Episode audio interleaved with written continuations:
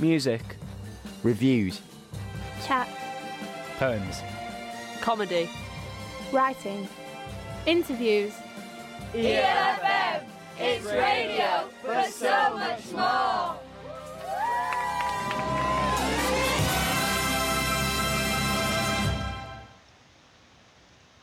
Hello, everyone, and welcome to Red Kite.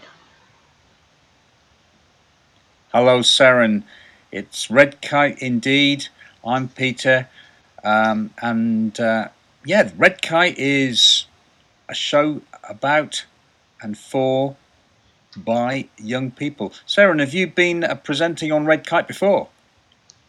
Yeah, I did for some project and I've been doing it for quite a while now. Yeah, I could tell. A professional.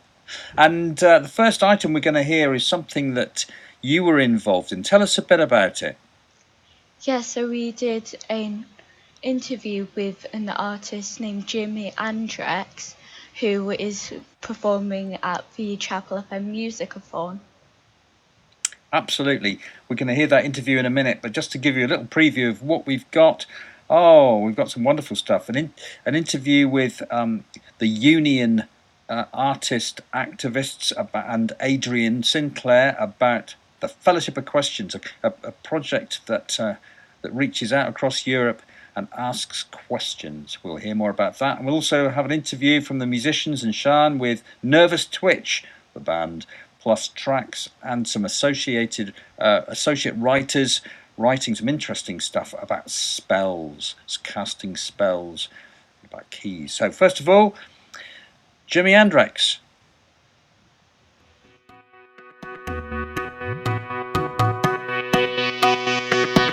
There are jewels in the crown of England's glory, and every jewel shines a thousand ways. Algorithms and masochism and Brompton bikes, Tyson Fury, trial by jury, private eye, christening booze up sunburned arms, Teletubbies. Hi everyone, I'm Seren and I'm with the Next Generation Foundation Group and we're interviewing Jimi Andrex. So what's, what's a day in the life of Jimi Andrex? That's really interesting. Um, quite, I'm very lucky uh, because I get to be Jimmy all the time now. Um, me and Peter are big fans of a writer called Clive James who died uh, this year, this year, last year. Um, and he, he was he used to be on telly a lot in the 80s and 90s, but he was a brilliant poet. Um, he uh, collaborated on songwriting. He could do comedy. He did TV. He did TV criticism in the Observer for about 20 years and reinvented TV criticism. And I, I think he's a brilliant inspiration to anybody that wants to be a writer. And he had a phrase. He talked about um, running in all directions at once. There's this thing I think we get from the education system where unless you specialize, you will die. Um, well, actually, in, in the creative sense and in broadcasting sense, no, because the more things you do, the more people you meet, and the more opportunities might crop up. So, in in short, being Jimmy involves getting out of bed in the morning, um, doing the PG Wodehouse thing, apply seat of pants to chair, and then um, running in all directions at once. So before all of that sounds exhausting, when did you actually write your first poem? Ah, oh blimey, I was about eleven, but it was rubbish. um, but that's not a problem. I've been writing things for a very, very long time, um, and I used to write poems as a kid, but I didn't tell anybody because um, I, I, don't want to over dramatize um, my background because I thought it was relatively benign. But uh, admitting you wrote poetry were a bit like admitting to being some sort of offender um, when I was growing up, and so and I didn't know anybody that wrote poetry. Um, and I used to write poetry and plays. My dad used to acquire, I think that's the right word, from work, huge typewriters, and I used to be banging away on these massive typewriters built like tanks, like little plays and stuff. But I didn't know what to do with it. I didn't know anybody, and that's why I think it's brilliant what Chapel does because you get introduced to people who are doing stuff.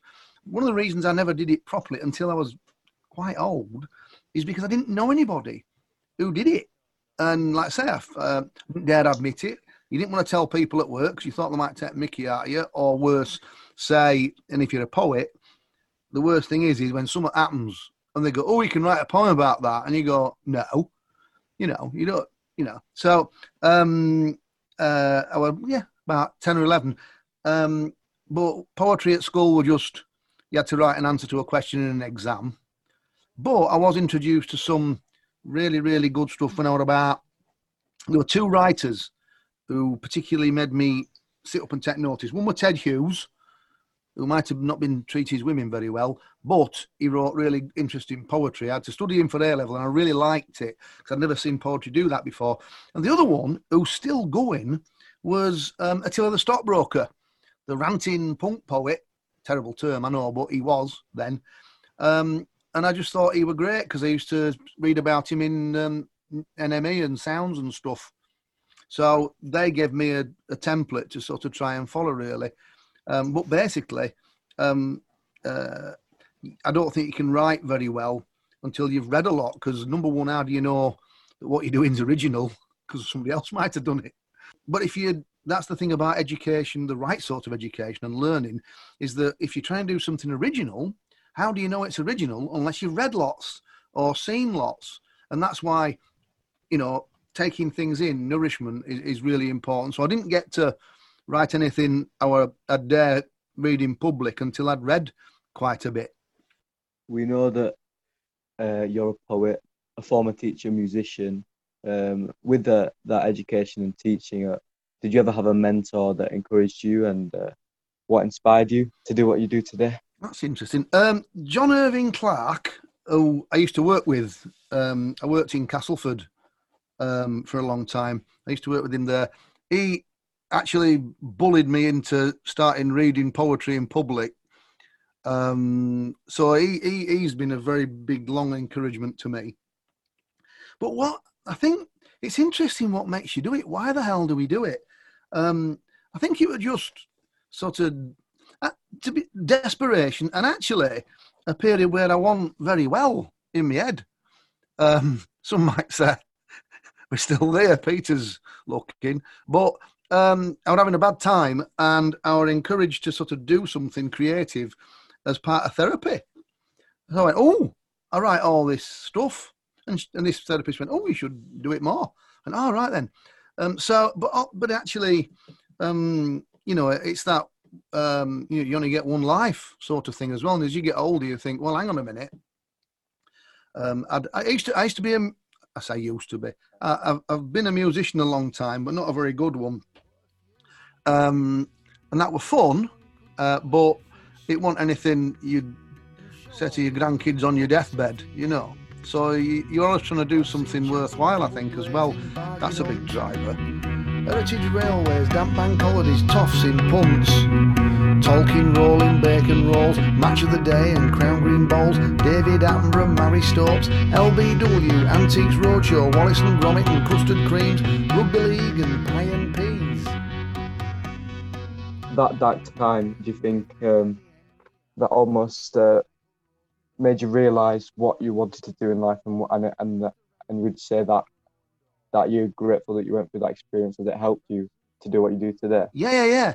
Because because um, I mean, one of my one of my jobs um, I used to do, um, I would had a sixth form in a, in a school in Bradford, and so part of your job was telling all these kids what to do with their lives from age of about eleven, which is a bit grim, really. And I was also aware that that were, you know, all these teachers saying if you don't pass maths, then you'll never amount to anything. You'll you'll dissolve on contact with air or something. Um, and we were sending all these kids to university. It was like sending them off to Russian front in World War II, really. They didn't really want to go. They didn't know why they were there. And it was costing them about 30,000 quid um, at 2010 prices. So um, I, I, was conscious to tell kids um, that I were dealing with, look, you know, um, we're lucky. We live in a society where we, we our, our, physical needs, thank thank God, are well met. We're not going to starve to death. Uh, we might not be fed very well, but we're not going to starve to death. Um, we can usually have a roof over our heads, although for a lot of people that is an increasing problem. So actually, telling loads of kids that you need this and you need that is pointless if it's not linked to well. Actually, also, what do you want to do? Because you're gonna if you're gonna if you're gonna get a job, you're gonna work for a hell of a long time. Um, so if you're not liking it, what, what what else are you you know are you living to work so you can live to work or you know do you work to live? And so um, there was a brilliant there's a brilliant video that, that anyone can look up on the YouTube, which um, is called "What If Money Were No Object," and it's this philosopher guy, and he's, he's, he's it's a thing he gives to students, and of course there's lots of motivational looking pictures of people climbing things and gliding and all that sort of usual cliched nonsense. But it's a really good question. If money were no object, what would you want to do with your life? And um, uh, I don't know whether kids took any notice, but I did. And so um, it were it, it's that really that you know um, what what what sort of thing do you want to do with your life? I remember being aged about seventeen and um, I'd, I'd, I'd, filled in what they, they called it uh, UCCA then, it's UCAS forms for doing law. And I realised I didn't want to be a solicitor the well that was the day before I was supposed to hand the form in. You'd wrote it in pen in them days. You want online, and I suddenly went, "Hmm, I don't fancy sitting in an office all day. I want to do something else." So I did do something else. Mind you, it was the wrong degree, but still. I did. I did our uh, languages. I did um, French, Spanish, and German. Uh, and I realised age 44 I should have done English, but there you are. You can't have everything, can you? Um, what are you going to be doing in the musicathon? Uh, I've got um, about eight poems to music. One of the things I do, I do poems to music. I use a looper and um, uh, electronica and stuff, and I do poems to music. um, my notebook's not here, but I've been there's about um, I've got to fine tune the rehearsal uh, for timings, but it's um, I'll be sat. I won't be sat. I'll be stood here with my looper and my microphone and do they're, they're like songs except I can't sing. So I just talk. Sorry, it's poetry to music, I should say, isn't it? Um, and doing them really. Yep. Um, thanks for your good answers. Um, is there any uh, social media or any um, anywhere people can find you, anywhere the listeners can find you if they like Ooh, what you do? Yeah, yeah. Um, I'm Jimmy Andrex on Bandcamp uh, with all me, all the stuff, the stuff, the sort of thing I'll be doing on the musicathon is on the Bandcamp um, site. It's just Jimmy Andrex Bandcamp. Um, uh, there's a SoundCloud page, same name, um, which has all sorts of bits and bats. Um, it's where you sort of store things that don't fit anywhere else. There's quite a lot of episodes of Radio Free Kinsley on that. Um, uh, Facebook and Twitter, I, hate them. So I just sort of communicate with people on that. Mainly it's Bandcamp and SoundCloud. Um, I've not been able to get into my website for a while because of a password problem. So my, website's a lot out of date, to be honest. But it's all there on Bandcamp, kids, and it's free. Thanks for talking with us, Jimmy, and good luck with your musicathon thank you. It's been a real pleasure um, listening and talking to all of you. I'm sorry I talk so much. I should have listened to you, really, shouldn't I?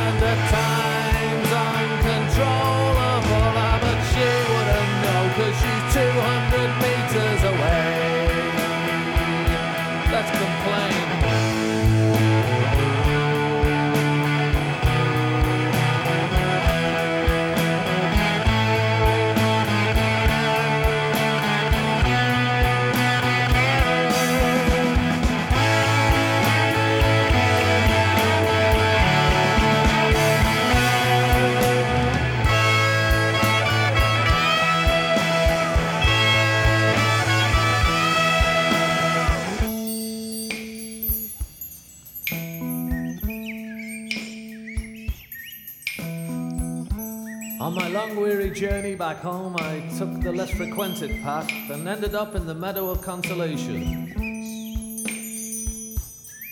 It was a magical place. I half expected a nymph to appear, shyly from out of the brake. Some not unexpected she from the brushwood.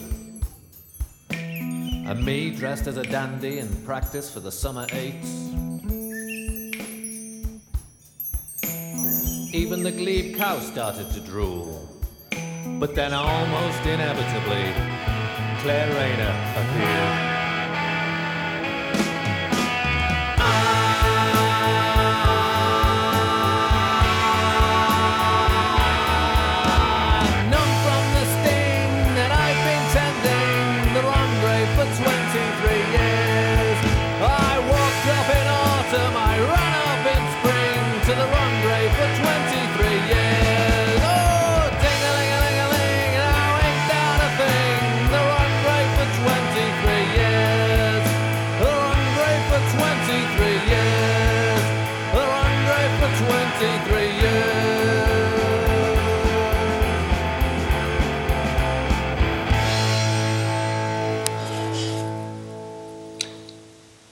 That was a track called Tending the Wrong Grave for 23 Years by Half Man, Half Biscuit, which happens to be Jimi Andrex's favourite band. He chose that track and we have played it. So thank you very much, the Foundation Group, for interviewing uh, Jimmy there. And look out for Jimmy in the Musicathon, which comes up very soon, a couple of weekends' time.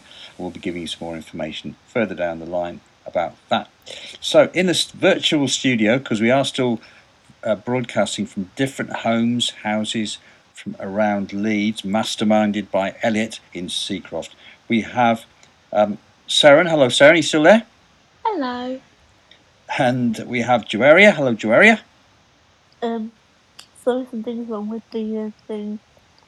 Okay. Okay. We'll come. Nothing is okay. Good. Are you, you're there then, are you? Yeah. Good. Good to have you here with us. And we have Johan. Hello, Johan. Hi. Yeah. So, Johan, you were part of the the group that interviewed uh, Jimi Andrex the other evening. Did you enjoy doing that? Yeah. Yeah. What was good about it? Uh, his responses to our questions. Yeah, they were funny, weren't they? And also very interesting and perceptive. But good questions too, Johan. Really good. Are you enjoying being in the foundation group, Johan? Yeah, I What's am. best about it? What's good about it? Uh, I'm being able to socialise with a lot more people. Well, this is a good thing at this time of uh, at this time uh, of our history, is it not? Is that's a good thing to be able to socialise, and that's one of the reasons we do it, bringing people together. Someday soon we'll be able to get in Chapel FM all together, face to face. Not yet. One day. Um, coming up in Red Kite, we have all sorts of wonderful things. Next up is an interview with Adrian Sinclair about um, Fellowship of Questions. Joaria, you were part of that interview. Yes. Um, yeah, tell us a bit about about what, what we can expect. So it was, so it was an interview, and we asked Adrian a lot of different questions, and what it was like being part of the Fellowship of Questions. So it's basically like you um, ask a lot of questions and get like no response, just like a lot of different questions back from it. Gotcha. So you were asking Adrian questions about the Fellowship of Questions. Yeah. That's a lot, a lot of questions. Um, well, we're going to hear that interview now. Uh, so Adrian Sinclair with uh, Joaria and her friends talking about the Fellowship of Questions. Why can't a mouse eat a streetcar? Why, oh why, oh why? Cause a mouse's stomach could never hold big enough to hold a streetcar. Goodbye, goodbye, goodbye. Why does a horn make music? Why, oh why, oh why? Because the horn blower blows it. Goodbye, goodbye, goodbye. Why does a cow drink water? Tell me why and why. Because a cow gets thirsty just like you or me or anybody else. Goodbye, goodbye, goodbye. Oh why, oh why, oh why, oh. Why, oh why, oh why. Because, because, because, because. Goodbye, goodbye, goodbye. Why don't you answer my question? Why, oh why, oh why? Cause I don't know the answers. Goodbye, goodbye, goodbye. What makes the land... How far do our thoughts really matter to each other if they are, most of them are quite literally tiny synapses firing for about two seconds in our brain? They're literally just neuroscience. And and what would it be like if you if if as an answer to that question you just got more questions? It'd probably be interesting and lead me so far down a spiral of questions I'd forget the original answer. Yeah, because that's that's what we started from was the idea that we're living in a world where everybody thinks they've got an answer to everything, but nobody seems to be able to solve lots of things and make sense of lots of things.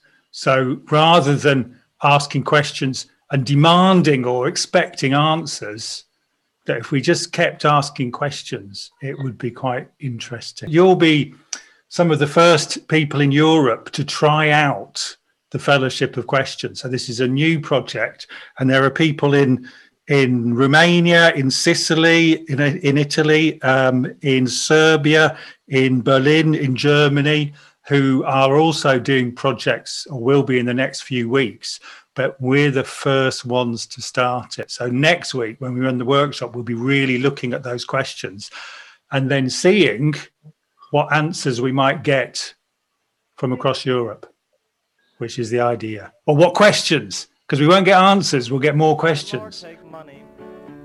Why, oh, why, oh, why? I don't know that one myself. Goodbye, goodbye, goodbye. Why's there no pennies for ice cream? Why, oh, why, oh, why?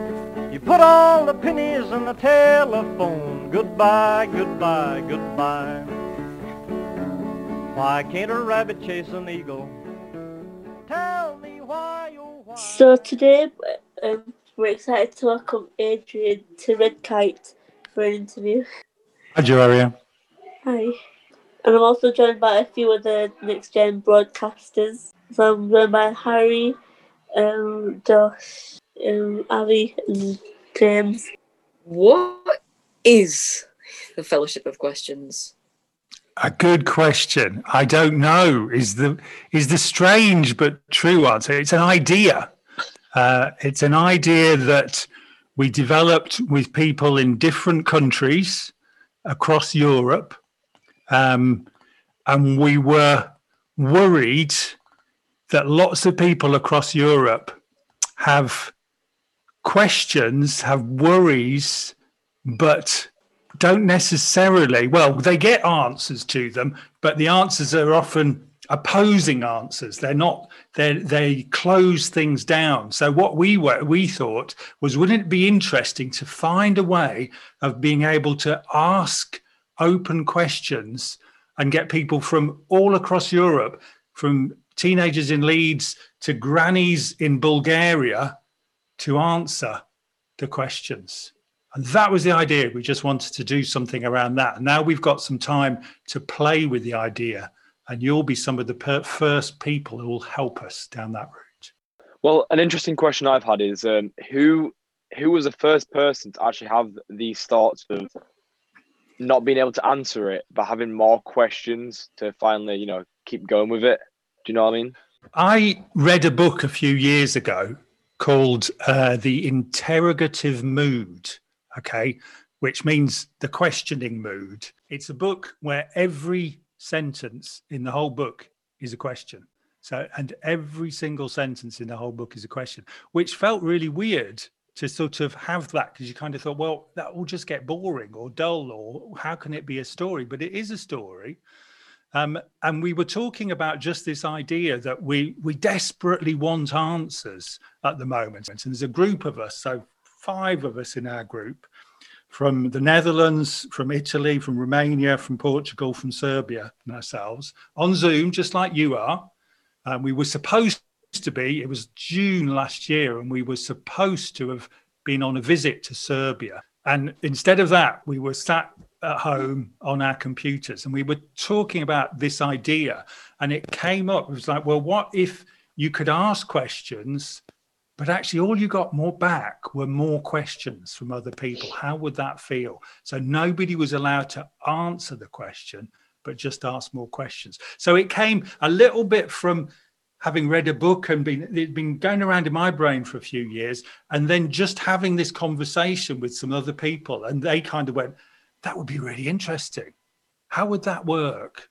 And that's that's how it started. You may know that uh, our country has decided to leave the european union at the end of december. So we're you know and almost have nothing to do with our neighbours.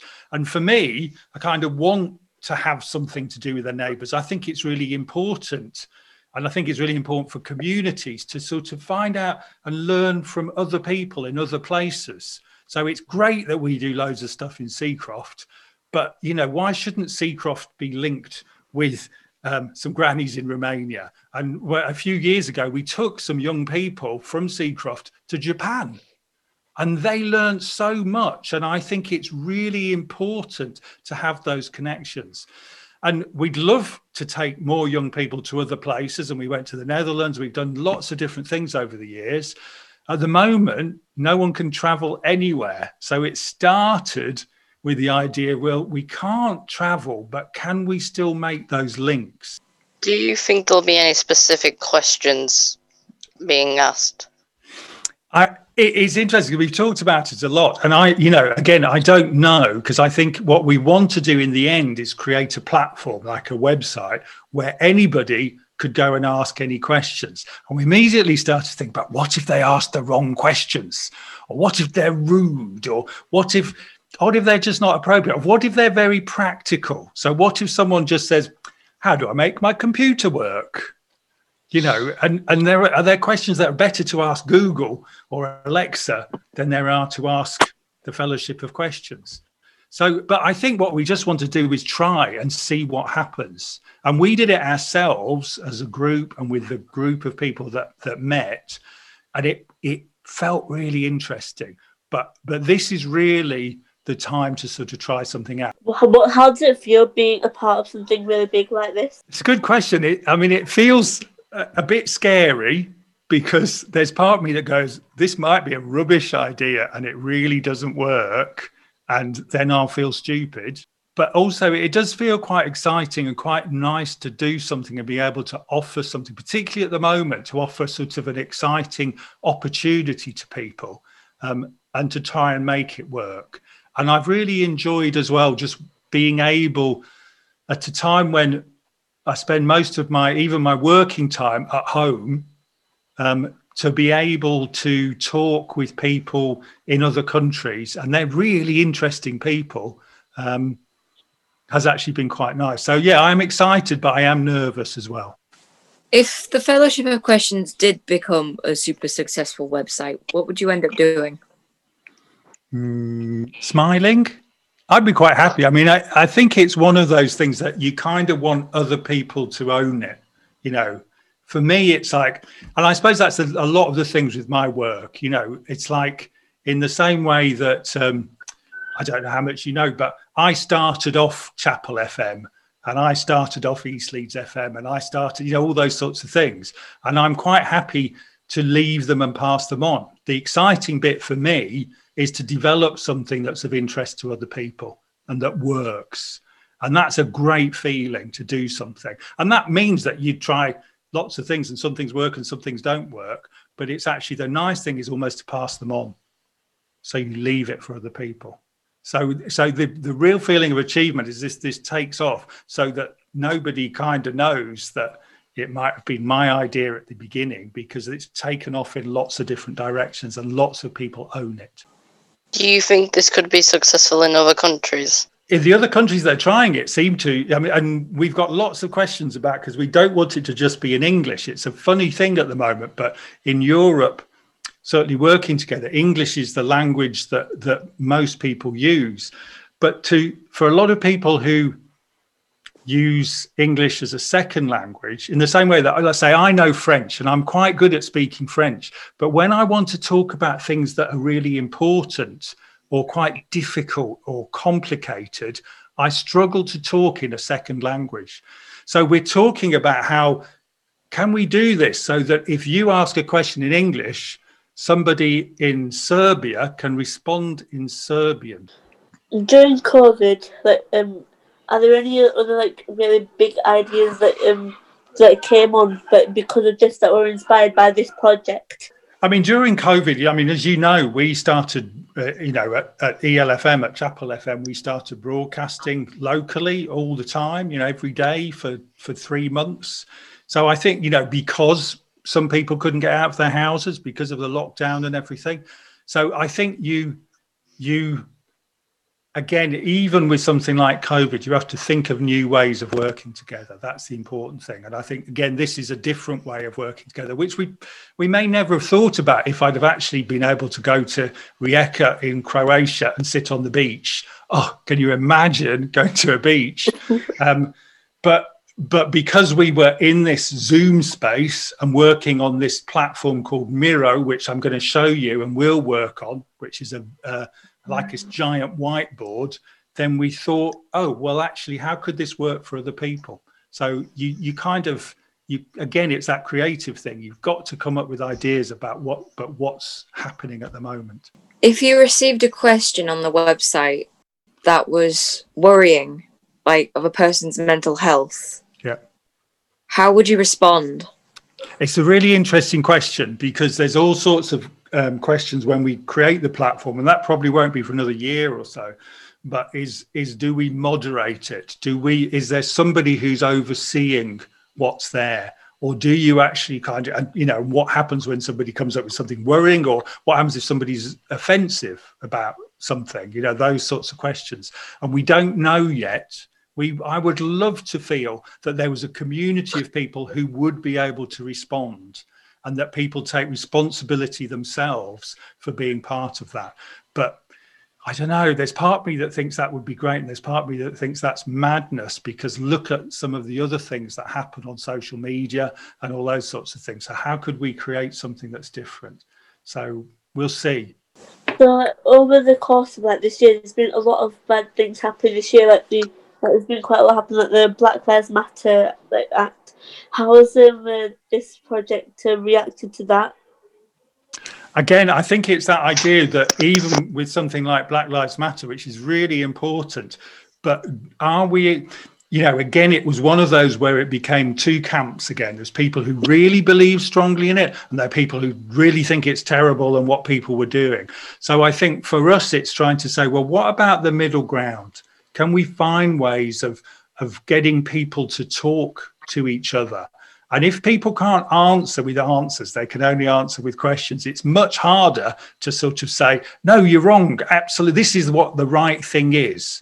I was thinking this about something that might make sense to you. So I was thinking about a question like, you know, something when you, if you, if you ask the question, uh, what, what, um, what options should I take for my GCSEs? And some people will say to you, you should do this, you should do the arts, or should, sciences are really important, or you've got to do English and maths, or, you know, that sort of thing. But other people might say, what's important to you? or what do you actually like doing or is there a career that you're thinking of going down that might make you think about your choices and those are all questions to respond so i think that's my sort of idea or the idea of this project is that actually asking people to consider themselves makes them think more deeply themselves about the question. And something like Black Lives Matter is really important that we think really deeply about what that means to people. So that's that's for us how I think it fits in. Um, a follow up thing from um, that Black Lives Matter question.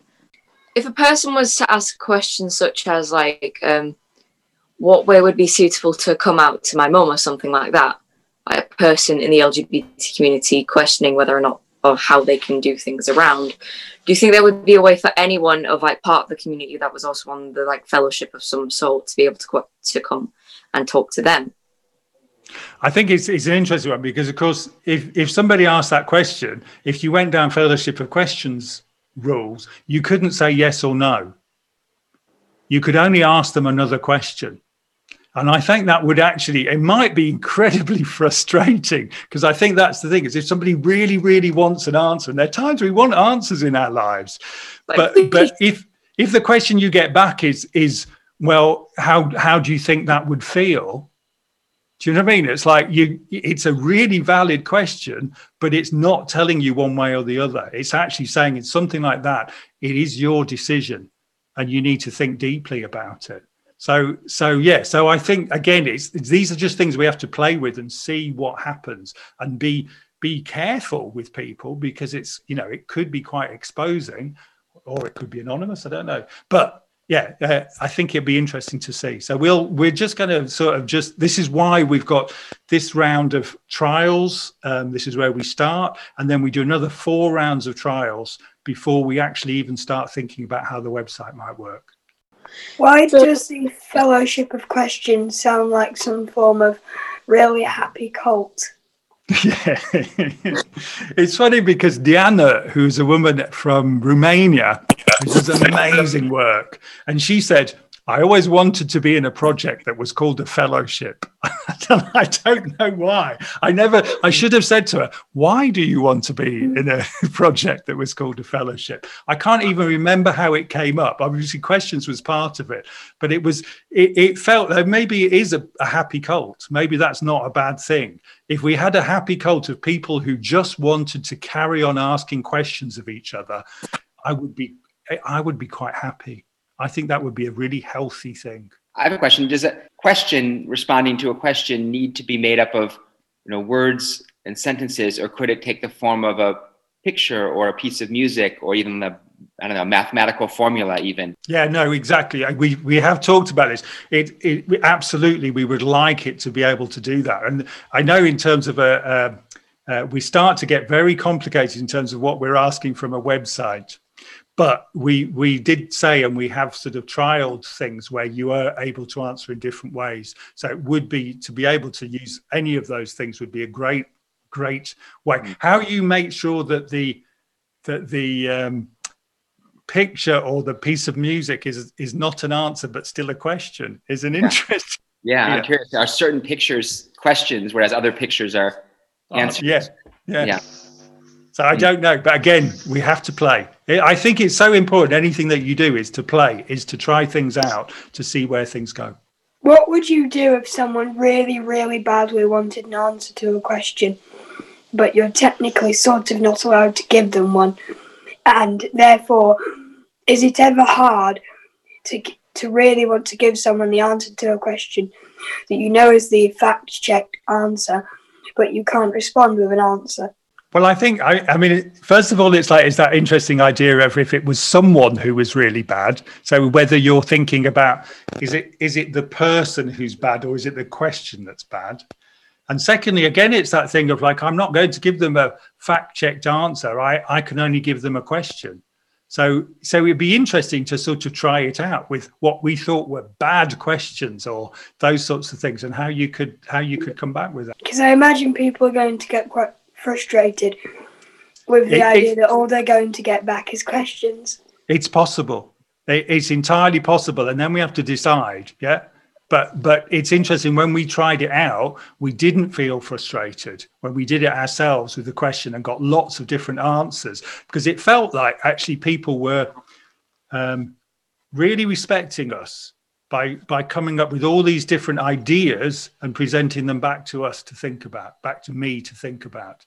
So I didn't feel frustrated, but I still think that's maybe because I like thinking I like all that sort of stuff. And I think there might, you know, for people who just want an answer, um, I think. And, and we talked about whether whether it was important to know who gave me the answer. Do I want to know that actually that answer came from a granny in Bulgaria, or it came from uh, a teenager who play, spends all their time doing video games in Portugal? Do you know what I mean? Does it make a difference to me? to understand where they were. So all I'm going to give you back is lots more questions. and I think that's how we're doing it. It's almost like the whole Fellowship of Questions process is actually by just keeping on asking questions until we kind of go, right, this is where we're going to go with it. Do you think it's one possible outcome is that the person who asked the question, the original question, after they've received lots of questions, might themselves decide that they've settled on their own answer and that they might share that answer somehow? it's possible. I mean, whether they need to share it or not, yeah. you know, because I think other people will take different things from the questions. But it certainly feels like when you get lots of questions, it makes you think, you know, and therefore you do come and, and sort of think, well, thank you for those questions. And for me, this is where it's going. And some of the questions, you know, that Autumn said about coming out or, you know, the things about Black Lives Matters and those, those sorts of things, you think, well, this will give you a way of thinking through your own questions, but you have to take responsibility for that. We'll see. Let's try it. Because, because, because. Why ain't my grandpa my grandma? Why, oh, why, oh, why? Same reason your dad is not your mommy. Goodbye, goodbye, goodbye. Why couldn't the wind blow backwards? Why, oh, why, oh, why? Cause I might backfire and have a wreck and hurt somebody and might hurt somebody and get them all hurt and that's so why. Goodbye, goodbye, goodbye. Why, oh, why, oh, why, oh, why, and why, oh, why, and why? Because, because, because, because, goodbye, goodbye, goodbye.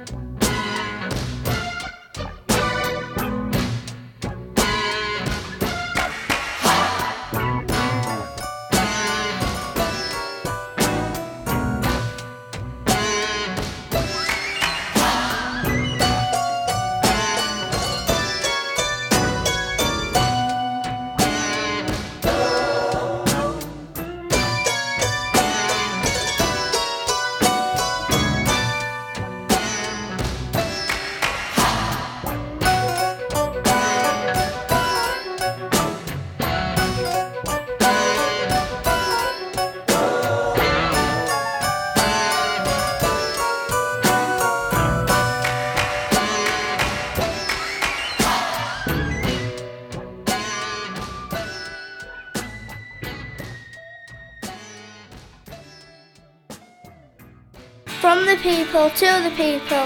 You're listening to East Leeds FM.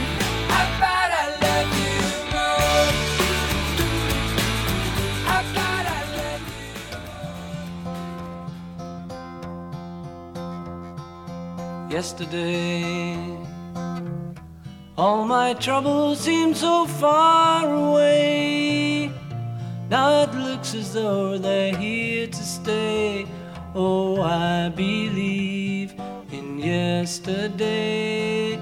Suddenly, I'm not half the man I used to be. There's a shadow hanging over me. Oh, yesterday came suddenly. Why she had to go, I don't know. She wouldn't say. I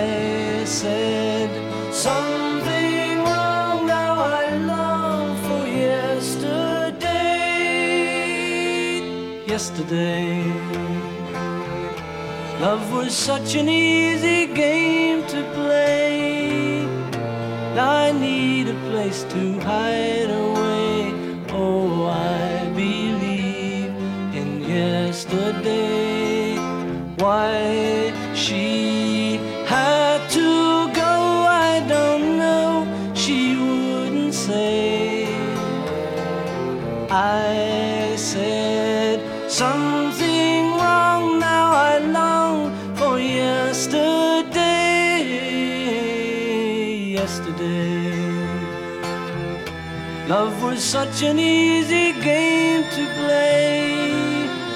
Now I need a place to hide away. Oh, I believe in yesterday.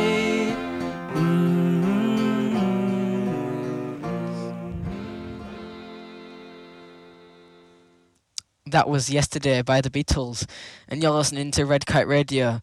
Uh, I'm Ashton, when and I'm with the Youth Music Show. I like that song as I have quite a few nice memories of that song with me and my friend when we listened to it.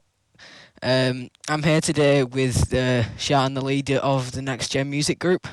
Hello, how are you doing? I'm doing good. How are you, Sian? I'm good. I'm good. So yeah, it was a good choice of track. Was that? I really like that. I think it um, probably invokes quite a few memories for a few people. Does that? So yeah, good choice. Um, yeah, we've been doing a few things on the music show, haven't we? Really, the the music group. Yeah, yeah. Um, what did we do this week? We've been doing a bit of theory, haven't we, as well? How did, do you want to tell us a little bit about that? Um, we were doing like we were kind of like doing like a dance as well as like kind of like try to do like a, a clap to like the one, two, three, four, and and in between as Mm, well. It, it was Yeah. tricky, wasn't it? I Yeah. struggled with that. I've got two left feet though, me. I don't know about you.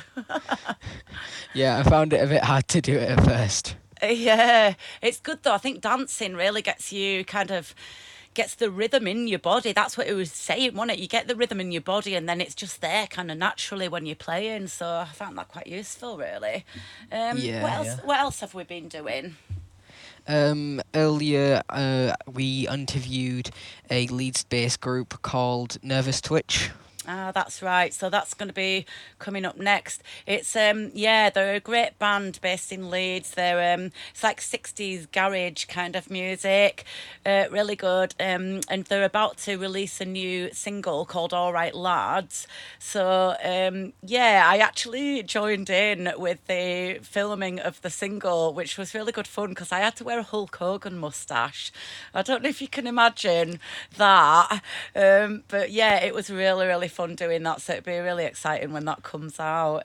Um, so yeah, this is the the interview that the Next Gen Music Group did with Nervous Twitch. Welcome to the Youth Music Show on Red Kite Radio. I am part of the Next Gen Music Group and we will be interviewing the Leeds based band Nervous Twitch. Hello, hi. Hello there. We're just going to ask you a question to start off with. How did both of you get into music in the first place? And uh, a little side note on that: Did you originally train in this style, or did you train in a different style? I think we're both going to have completely different answers to this. So I think we're probably both going to have to answer. So you go first, Jay. I've, I've started as a teenager, so sort of I guess like grunge and punk and sort of sixties pop was always kind of what I listened to anyway. So that's kind of the style I've kind of veered towards. And I've been in more previous to this band. I was in more punkier, a more punkier band, I guess. And but I've I've done various styles um, over the years, in like playing guitar or, or keyboards maybe. But um, yeah, I've always just been a fan of the kind of music that we make, really. But I've been playing since I was maybe thirteen or fourteen. I think you've always kind of been in bands, and that's always the type of music you've done. And through sixth form up until like you were late early twenties, and then it's just kind of. With me, it was a little bit different. I was always a music fan, so I was just obsessed with going to see bands. When I was a teenager, my walls were covered in posters. They still are. Now I'm in my thirties, um, and then when I met Jay, um, I never really picked up an instrument, but I always wanted to learn how to play the drums. And I, I said that to Jay, and one of his friends was like, "Oh, we've got a drum kit you can have." So they gave me a drum kit, and I just taught myself how to play drums. And then at the time, that was there was a drummer in Jay's band, which was actually the very beginnings of this band we're in now. Um, his girlfriend um, got pregnant and decided they were going to move to Florida where their family were living. And I think I've been playing drums for about a month, and Jay was like, "Please, will you help me out and join my band?" And so I just thought I was joining it, playing the drums, and then like so many years later, I'm I've got a few different instruments under my belt and a lot of touring and releasing and record, even writing. I never used to write songs, so and I guess the style of music, I've just a similar sort of thing. I've always been interested in sort of punk and garage and that sort of thing, and that's the kind of thing I've always just wanted, always followed and always been interested in doing. So Um, your new release, um, Tongue Twist. Um, what was that about? How how did you come to make the song as as a band? What what was it about? Tongue, tongue tied, it's called. Yeah, it, it's just kind of about the contradictions in life and um, just kind of questioning things yourself, really. Um, and it's just a, a lot of play on words at the same time. Uh, something I found interesting was um, Jay and I, when we discuss songwriting, he always says the phrase, I always find writing the music much easier than words. And then when he brought the song to the table, that was actually one of the lyrics. And I, for me, I thought that's really cool that you kind of, how we discuss songwriting, it's kind of ended up being as part of one of our songs. So yeah, so it's just it's just questioning things in life in general, I guess, really. And as Erin said, I, I put that in there. Um, I can always, I guess I was just playing the guitar and I was thinking, I've always got so much to say, but I, I, I guess I can't think of anything now. And that came off in the, in the, in the separate lyric. And then um, again, playing with, uh, uh, using that line about always, I've always finding that music comes easier than words, and, and that fit into the song as well. It's just about sort of contradictions and sort of the mystery of life in a way, I suppose, but but played to to a pop three chord uh, major chord melody. Uh, I honestly, I, I kind of find it the same. I've I've always found music a lot easier than making lyrics. I've never been good. Was it ever since you were a kid that you just generally liked the music more than the writing part of the song and the lyrics, or did it change or like? Actually, I've, I've done both for a long time, uh, lyrics and, and music, and I, and I don't find lyrics so so difficult. But I suppose music is the one thing that I'm always interested in, trying out different things, different different scales, different chord progressions. So I guess the music is my, my first interest, but I've always found writing lyrics relatively easy as well. Um, like what create like what um events led up to the creation of the band? Well, I guess I kind of briefly touched on that earlier. So um, it was, I think, a very, very originally, Jay was in another band and he just had this kind of side project to kind of make something a little bit different to what they were doing. And then over the years, it has evolved. So I guess that was sort of something that Jay used to do with a couple of different people that now aren't in the band, just with a keyboard and a, I don't think you even had a drummer. And then it kind of just you just decided it'd be fun to play a few gigs. And then like i mentioned earlier about someone the person they got on the drums and decided to move country. So then that's when i came in. And originally i played bass guitar now. Um originally i was the drummer i think how long was the playing drums for? About a year. About a year. And then I, we made a decision um I started singing a lot more, and we were struggling to find a bass player. So we thought it might be a wise move to move me onto a melodic instrument to kind of help. I guess if we had a rotating drummer, it's a bit easier to teach them the drums than it is to kind of teach them on a melody and whatnot of the song. So we kind of made that decision, and I think that's kind of when the band took a turning point, and that's kind of when we kind of became who we are now. And then eventually we found Ash, our drummer, and then that's kind of how we became the group we are now. Would you say? Yeah. Um, I mean, especially with COVID nineteen happening. Um, oh, I mean, not just COVID nineteen, just generally, um, through your career as you know, being part of a band. Have you had any struggles? Anything that just generally made it really difficult? Also, is there anything that you plan on doing after COVID nineteen? Yeah, so I suppose the barriers for the COVID 19, because we're a three piece, we haven't faced them that much at the moment because it's just me and Erin and the drummer. I Um, guess what Jay means is we live together, so we're and we we kind of write the songs, so we're kind of lucky in a sense that some bands might be separate, whereas we live together, so we're it's already two thirds of the band in one bubble. So But but some current barriers that we are facing is now it's we're extending the lockdown and we're probably not going to be able to practice with the drummer. The music that we've been making during the sort of period when we could catch up in the summer and uh, before the before the lockdown, we're hoping to record that in January. So um, I suppose the barrier that we're facing is we may not be able to get together to, to rehearse that material. Uh, you- you I guess it makes the the process a little bit more drawn out. So normally we're quite quick with working, and we used to we're generally, for example, last year we played, I think, fi- about fifty gigs last year, and this year we've only played three. So we were quite an active band, but we managed to keep up with the songwriting and, and releasing new material quite well. So we never really let the whole being active as playing gigs put barriers in in between making new music. Um, but now the barrier is it's we can't get together as often, so we're finding that when we do get together, maybe like we're not as fresh on the songs as we were. Um, so that's that's definitely something that COVID's done. I think I think for me, COVID is it's been a, a whirlwind of emotions. So initially, when we first on lockdown, I was feeling quite inspired to write, and I had all these things going through my head. But I feel like it's worn down a little bit on my mental health recently. So I've been struggling to kind of inspired by things and feel the need to write. I guess the way I try and overcome that barrier a little bit is the nice thing about our band is we have two people that write. So sometimes when I have a low point, Jay has a high point, and we kind of can work well that way.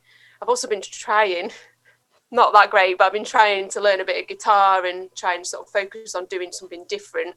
Is there any instruments that you wish you could play or that you would uh, want to learn in the future to incorporate into the band? Um, I wish that we could clone me so I could play keyboards. Maybe that would be good. that way, it's always a joke we have in the band. Um, just because it's always it's always hard to find band members who can kind of fit into the routine, especially when you're already established. It's not as if we formed with someone. Um, but I guess pers- on a personal, I don't know. What what would you want to learn? Not not for the band necessarily, but I, I'd like to learn the drums just for just for fun. I'm not so good on the drums, but um, for the for the band side of things, um, we- we've got most things covered. I guess, I guess uh, if we was better at brass instruments or something, maybe, or Yeah. um, s- like stringers in sort of cellos and things, but we've never really played them. I think I think I think if I if I thought about it actually from the band's perspective, I think I'd like to get I'd like to be amazing at just playing the keyboards. I can kind of fumble my way around them because I kind of know the notes on the bass and whatnot. So that would be kind of cool if I was amazing at playing them, but I just think it's finding the time. um, I don't know. That's that's quite an interesting question. But on a, outside of the band, I always think like it'd be really amazing to be really good at something like the bagpipes because it just looks so surreal to play. so I think if you could just say I could wake up one day and do something, I think that would be the most impressive. I think the only problem with the bagpipes is that they're meant for hilltops rather than in a recording studio because you're probably deafening everyone in there. I don't know. There's a few punk bands, isn't there? Dropkick Murphys. They must have bagpipes at some point in their band, I think. So uh, I guess I guess another way of answering that question is if if we're, we're a free piece because it's easier. We've had, we've had extra members and things and things haven't always worked out. But it's easy to travel and it's easy to make gigs. So being free people um, makes life a lot easier for us. But you know, sometimes in an ideal world, when you're thinking, oh, th- those keyboards that we overdub, it'd be nice to have them in a live scenario, or maybe it'd be nice to have the extra guitar. Um, that's probably the, the only thing I can really say about that, really. But it's so much easier just to work with the three of us that that that We're that happy. takes We're happy with it that way. Yeah. Yeah. To be fair, having three would be a lot easier than because I'm in an eight-piece band. wow. Yeah. So it's been an absolute faff a lockdown trying to get together to rehearse. I 'cause can you to imagine totally. Yeah.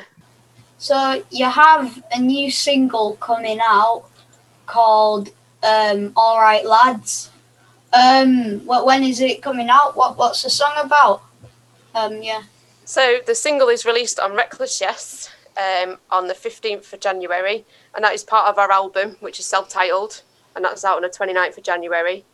The song "All Right Lads," um, I was inspired by. We were in practice one night, and well, it actually happened a couple of times within like a space of a two-week period, and I guess a lad type sort of kept barging in. First time it was that they didn't speak to me; they only spoke to the drummer um, and Jay, which are both men, and then they ignored me. And then the, the time after, it was just a bit of bravado, and, and it just kind of like everything they said kind of resonated with me. And I just thought, I bet everyone has to deal with all this rubbish, and it just kind of came out. And originally, it was kind of like we'd written a poem as if it was someone sat at a pub, kind of say talking to you and giving you all that, and then it kind of just ended up developing into a little bit of bit of a song. And we recorded a socially distanced video recently, so that'll be released um, in the lead up after Christmas as well.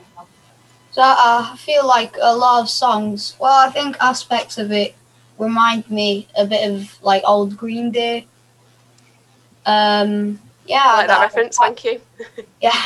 Okay, so the uh, song um, "You Ruin Christmas" um, it's a very interesting name, and especially for one of your first songs. So, was there like a story behind that? That that particular song, we actually got asked to write a Christmas song for a Christmas release on Cherryade Records.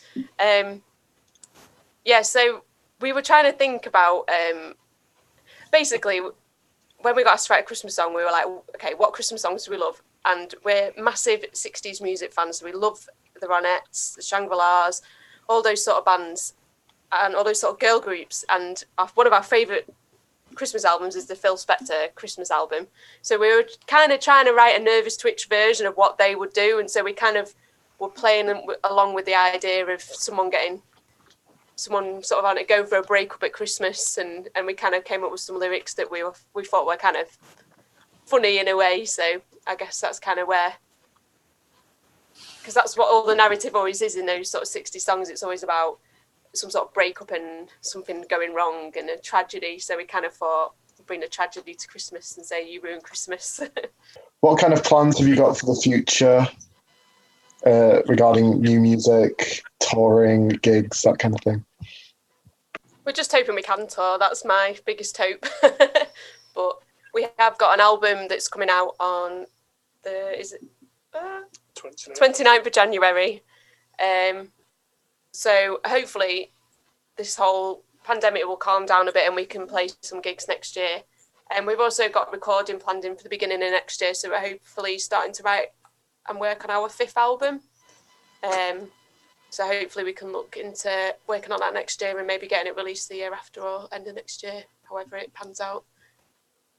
Some of the gigs that we that were cancelled in April are rescheduled for April 2021. They're pretty good gigs that we're really keen to do. So um, hopefully, fingers crossed, they will go ahead, and uh, hopefully we'll get a good reception for the for the new album when that comes out as well.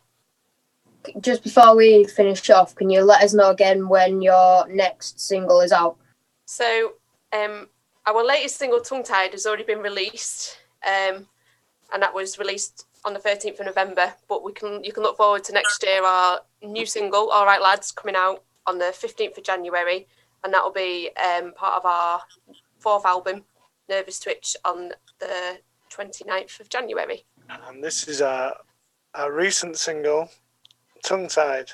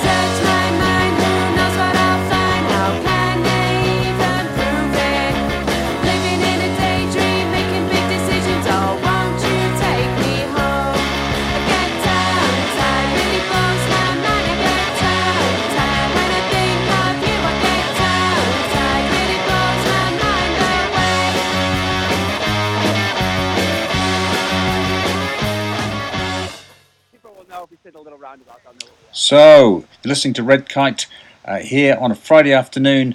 We have live from the old uh, fire station at Gipton, Tony Macaluso reporting.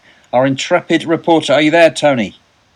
I am. I am. Although I'm not at the fire station, we are here at the what's known as the Little Roundabout by the Little in Gipton, where the Christmas tree is going to be lit in just a few minutes here, a few seconds even perhaps.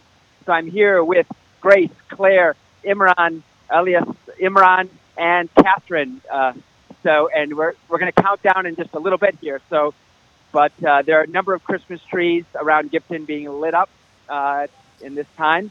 Uh, so, are we ready to count down? You think? Okay, so ready to count down. Here we go.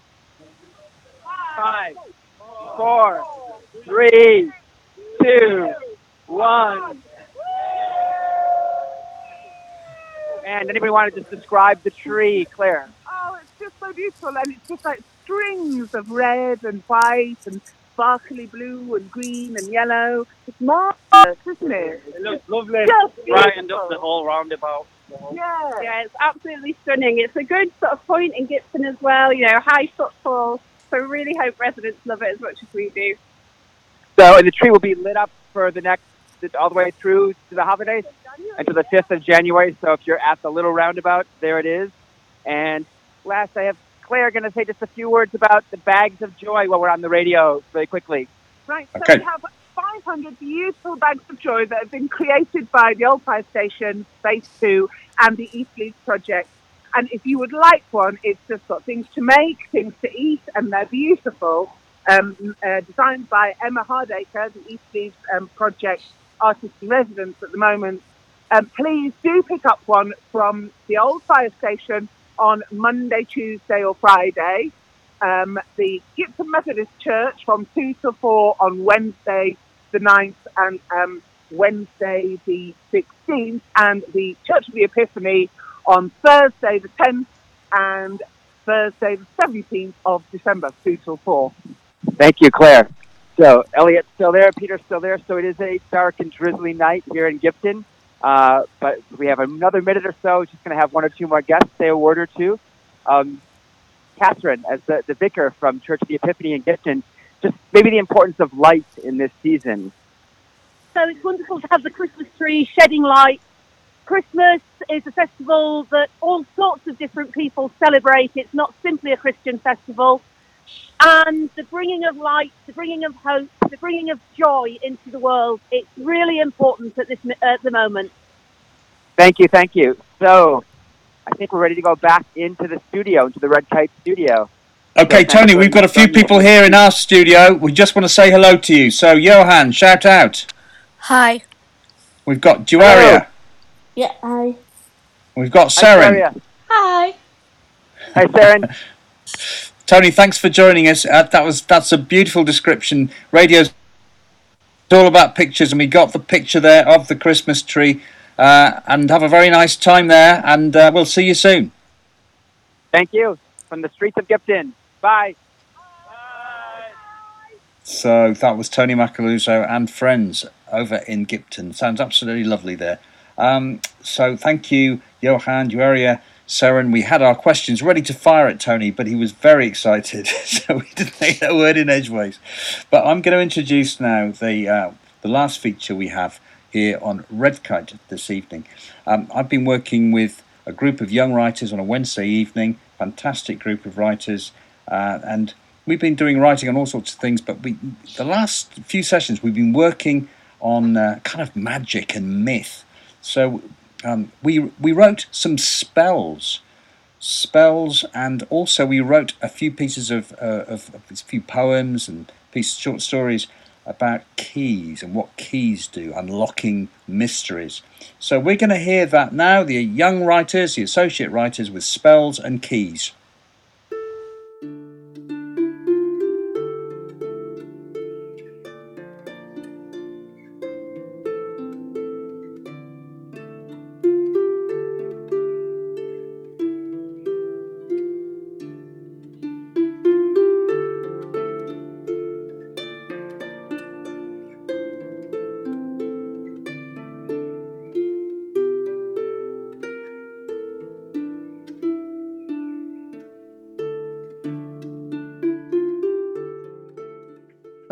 Unclean hands have washed in blood too long.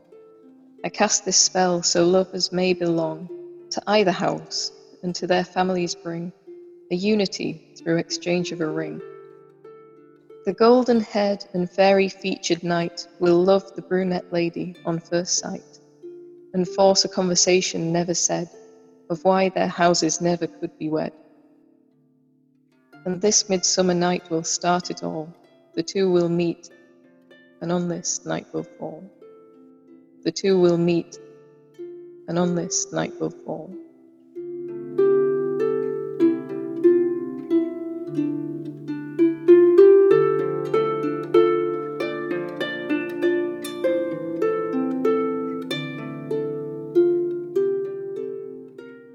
A dash of positivity, a sprinkling of certainty.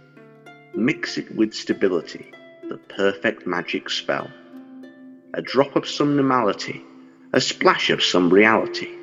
Make things how they used to be with the perfect magic spell. A touch of wisdom here and there. Let's take out some of Donald's hair. Let's mix it up without a care the perfect magic spell. A teaspoonful of nothing to fear, a sprinkling of festive cheer. For Christmas it will soon be here with the perfect magic spell.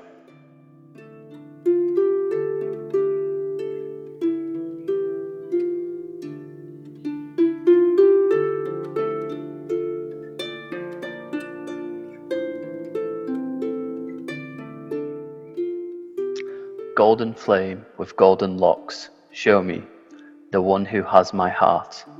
Scorch their path and pave anew. I torch this orange clover just for you. Change our endings, make our journeys intertwine. I burn this one thousand year old vine, for I want them to be mine. I burn this one thousand year old vine, for I want them to be mine for I want them to be mine.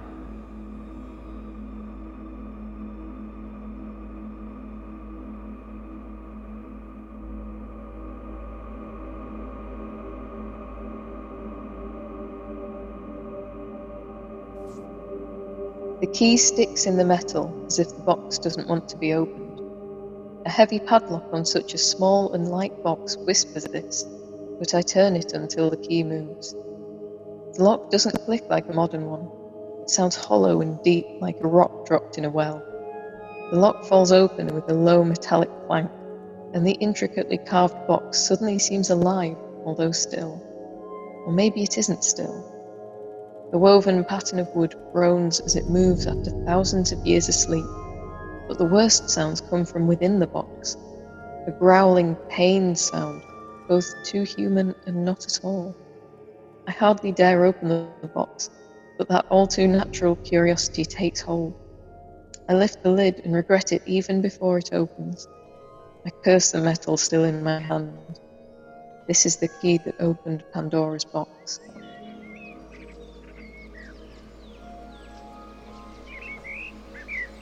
This is the key to the fairy door and the old oak tree in your garden. Its faded maroon varnish reflects its centuries of being. A small frosted window closely guards its secrets from any wandering eyes. The key is simple by design, albeit with the weight of a hundred stones and grand decorations. Bright burning sapphires circle a large pure white diamond. It is said that looking into that diamond will cure any broken heart. You carefully place the key into its lock, finally reuniting it with its long lost partner. A loud click can be heard as the pins are slowly moved into place by the key. The first motion of twisting requires much force, but as it twists into the lock like a dagger to the heart, its resistance decreases until it almost feels effortless. A much louder click can be felt as a bolt harshly springs into the door. A pull of the cold brass doorknob reveals what it's been hiding all this time a shimmering pound coin sitting on a velvet cushion. At first inspection, it looks like any other coin, but flipping it to its other side reveals a totally blank head side. You look at it, and all you see is your own reflection, but little do you know what tomorrow will bring. You wake up the next day in a totally alien bedroom. Lavish velvet curtains cover the expansive windows. The incredibly soft bed smothers you in its motherly warmth. On top of the mahogany dresser next to your bed, you see the same coin from yesterday, sitting face up. But this time, your side profile occupies the face of the coin.